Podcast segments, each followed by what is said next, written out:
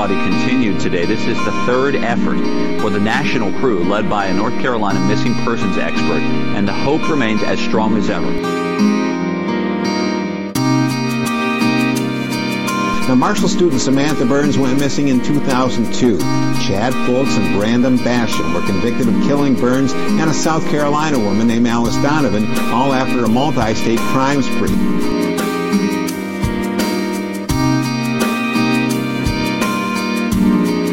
Chad Fulks and Brandon Basham have both pleaded guilty to Samantha's abduction and murder and are now sitting on death row in Indiana.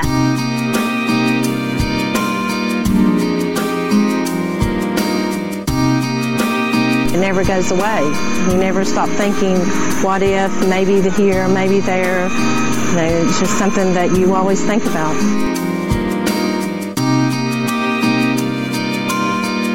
This all started six years ago when Burns was kidnapped. One of her, the men charged with her death recently sent a map to the people organizing the search. So now family and friends are standing by and hoping for closure.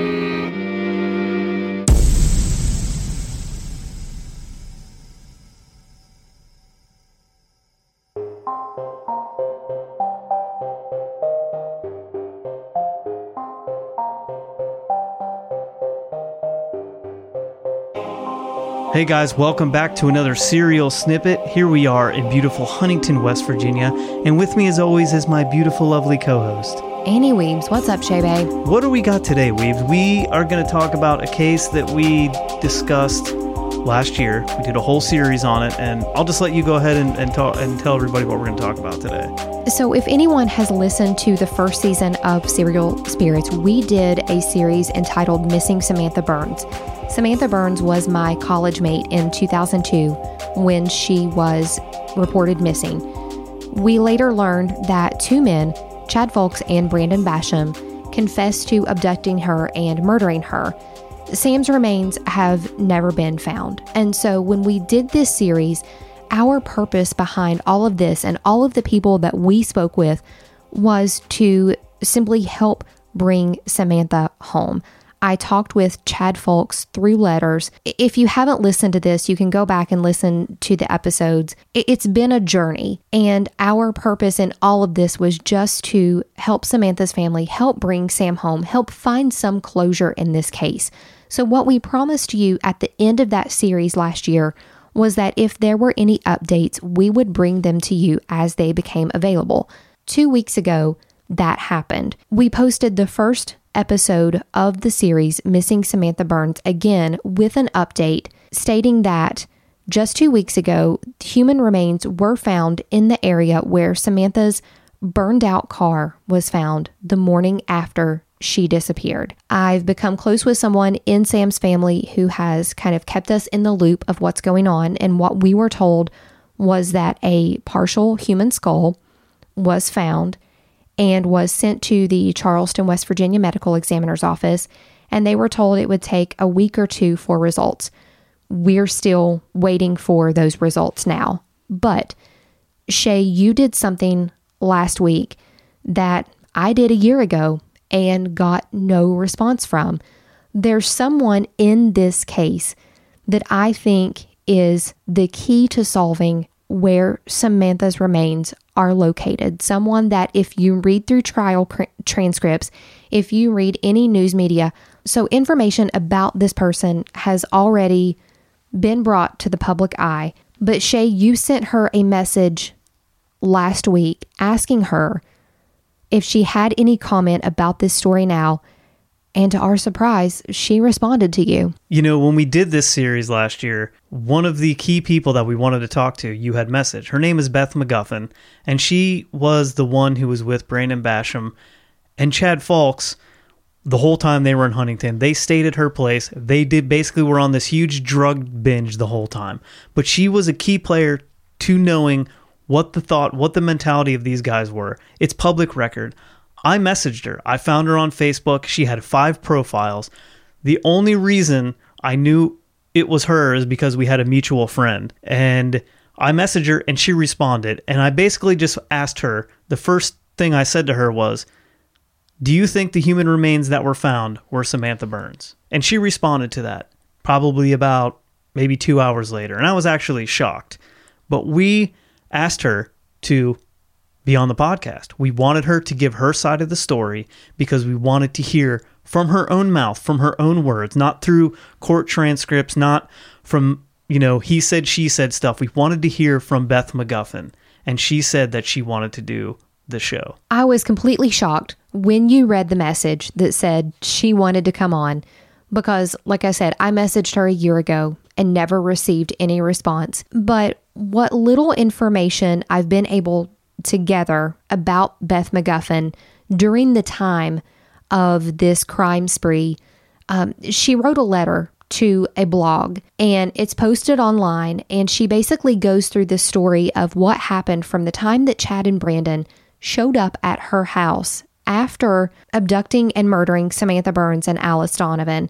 They show up in Alice Donovan's car. Like you said, they go on this huge drug binge for a couple of days. She admits to Brandon Basham giving her this heart shaped ring that we now know was Samantha's ring, that the ring disappeared on the day that Chad Fulks vanished again, right before he was arrested by the FBI in at his brother's house in Indiana. And she talks about all of these details. She also talks about a letter that Brandon wrote to her. And as we know, Brandon has never really spoken out about any of these crimes. Chad has been the very vocal person in all of this. And so she wrote to this blog, she told her story but she's never actually gone on the news. She's never gone out in public to tell her story. And so when she said she would speak with us, my heart dropped because I had no idea what to expect. So uh, immediately I texted Samantha's cousin, who I'm good friends with, and said, You won't believe this. Beth McGuffin said she wants to record the podcast. And his reaction was, Oh my God, you've got to get some answers. This is like what we've been waiting for because they are also convinced that Beth knows far more than she has ever said about what happened during those days that they were on this crime spree and what happened to Samantha after she was gone. And so her whole family knew that Beth had agreed to give us this interview. And so when it didn't happen, we were all so let down. And, you know, we've been talking about it since, but what we want to do, what I feel is right, is to bring these messages to you guys, to let you hear them, to kind of formulate your own thoughts about them, about what Beth could have been involved in in this case. Annie said that Chad Fulks' story changed a bunch, and it did change a bunch. You know, he is the one who eventually led authorities to Alice Donovan's remains, only after several years and it was through several maps and this and that. And yeah maybe they were on this maybe they were high on meth when all this happened. Fine and dandy. But the moral of the story is that they found alice donovan through chad fulks leading them there. So you cannot tell me and this this is what pisses me off so much about this whole story is that you there were so many players involved in this. And we always say somebody knows something. And i think the key player in all of this who really does know something is beth mcguffin and after we got these messages and the just the runaround of yeah, I want to do the show, but never responding again to messages, and then the next day coming back saying, "Oh, I'm so sorry," I'm convinced she knows something that she's just not telling us. And these messages, we're just going to read them to you, and you can you come up with that conclusion yourself. Beth is the missing link in this. Her family members, at least the one that I'm really close with, are convinced that she is the missing link in finding Samantha's remains. And so uh, we'll get on with the messages, but it's just so disheartening the way that this has all played out. When it comes down to it, if you really want to help the family bring their daughter home, then you come out and do it. Chad Fulks has had the same thing for years. I, all I want to do is help this family. Bullshit. If that's the truth, you would have no problem doing it. There wouldn't be a runaround. So on March 14th, I sent a message saying, I wrote, Hi, I'm actively working on doing research about Samantha Burns' case. I was curious if you want to go on record about anything you may know about it. Do you think that the remains they found last week in Wayne County are hers? Beth replies, I hope the remains was hers. March 15th, 12:23 p.m. Would you want to interview for a podcast about anything you may know? I already told FBI and everyone for that matter I know nothing about where her remains are, only the letters that I gave to West Virginia State Police from Brandon Basham, and in those letters, I truly believe that was where Chad and Brandon put Samantha Burns. I have spoken to Brandon, Chad refused. Brandon gave Todd, FBI agent, a map slash videos to help, but Brandon wasn't for sure because he was not from Huntington. However, the very first few letters Brandon wrote to me, he explained where Samantha Burns was because his memory was fresh. So there is a lot that was looked over in the beginning. Brandon's letters to me was never public to the internet or Facebook. Would you mind telling me what Brandon said and where she was placed? Brandon's letters to me has never been public and never was they released to the internet for the world to see.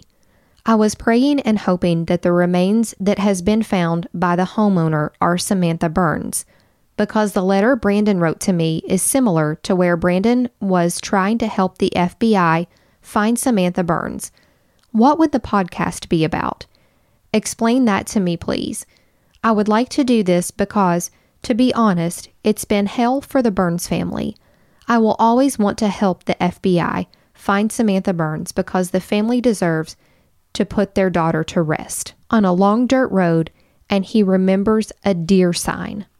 Can we talk on the phone and I can explain to you what we are doing? It is too much to type. Then you can decide if you want to be recorded. Okay. Then she goes basically what Annie's about to read. She goes to explain what Brandon actually told her to answer my earlier question about where he said she was placed. A place where you can pull over and dump someone. Those are Brandon's words. Yes, I don't mind. When did you want to do the podcast? Do you want to talk first or just do the show? I'm a little busy today, but around 7 I'll be free. Yes, I want to talk and do the show.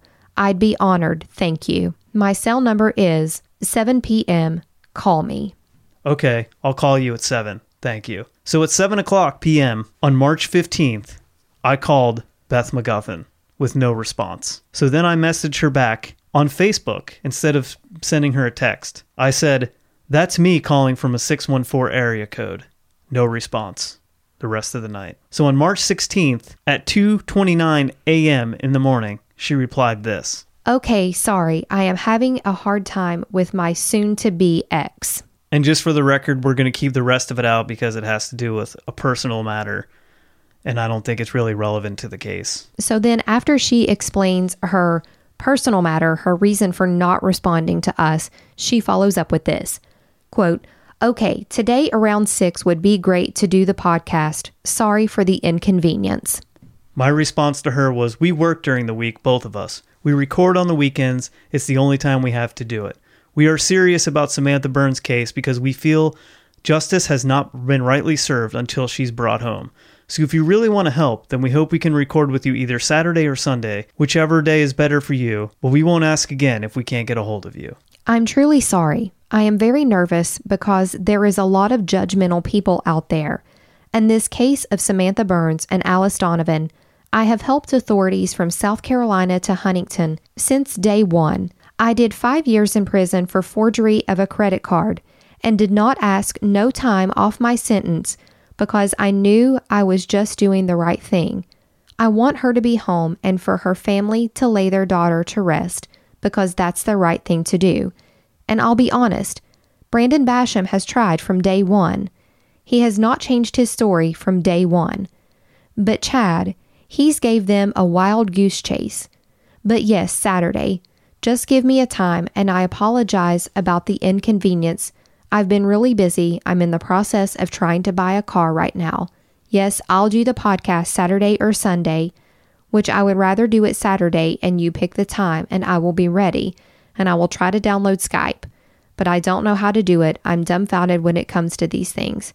But my boyfriend said he would download it for me, and thank you for asking me to do the podcast. It would be an honor to do it. I'm more than willing to answer these questions anybody has I'm willing to tell my story and I'm willing to be honest and upfront. And that's just me. There's a lot of judgment of people out there, but their opinion of me is none of my business. However, I thank you for asking me and involving me because it's usually everybody ganging up on me. But I'm used to that. I can take criticism just as well. Just you know that if you have any questions or if I have any questions, may I call you? I really don't know much about a podcast. Cool. I will get with you on a time. Thanks for your time. We want to hear your story. You're welcome. God bless. So Friday, 7:24 p.m. We still good for tomorrow? No response. Crickets. All day. Chirp, chirp, chirp. So then I also sent her a text to her phone. Are we still good to do the podcast interview today? I messaged you on Facebook and never heard back. That was at 8:50 a.m.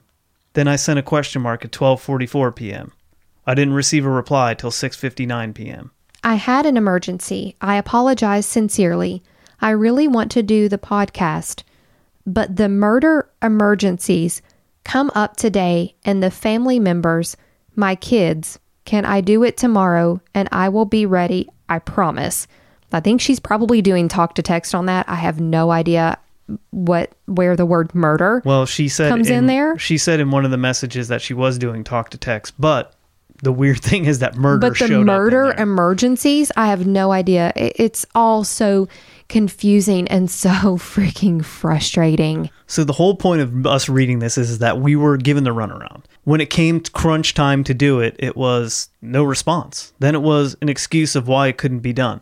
So when I received that message at 6:59 yesterday afternoon, we had recorded the full episode and we were going to do it and we just decided we're going to wait. And I kind of debated, you know, do I give her another shot because of all the stuff that's going on in the world? But the more I thought about it, the more frustrating it got because if you know something, why? If you want to do the right thing, then just do the right thing. Why is it so hard? Your reputation is already ruined. Shay, this reminds me 100% of the letters that I got from Chad. You know, everybody that we talked to, especially his his former attorney Matt said, you know, Chad's not a terrible guy. He's been, you know, given a, a rough life and all this kind of stuff. But the letters that I received from him said something totally different to me. He was a con man. He was trying to get every ounce of something that he could from somebody else. And Beth and Chad are childhood friends. They've known each other for decades.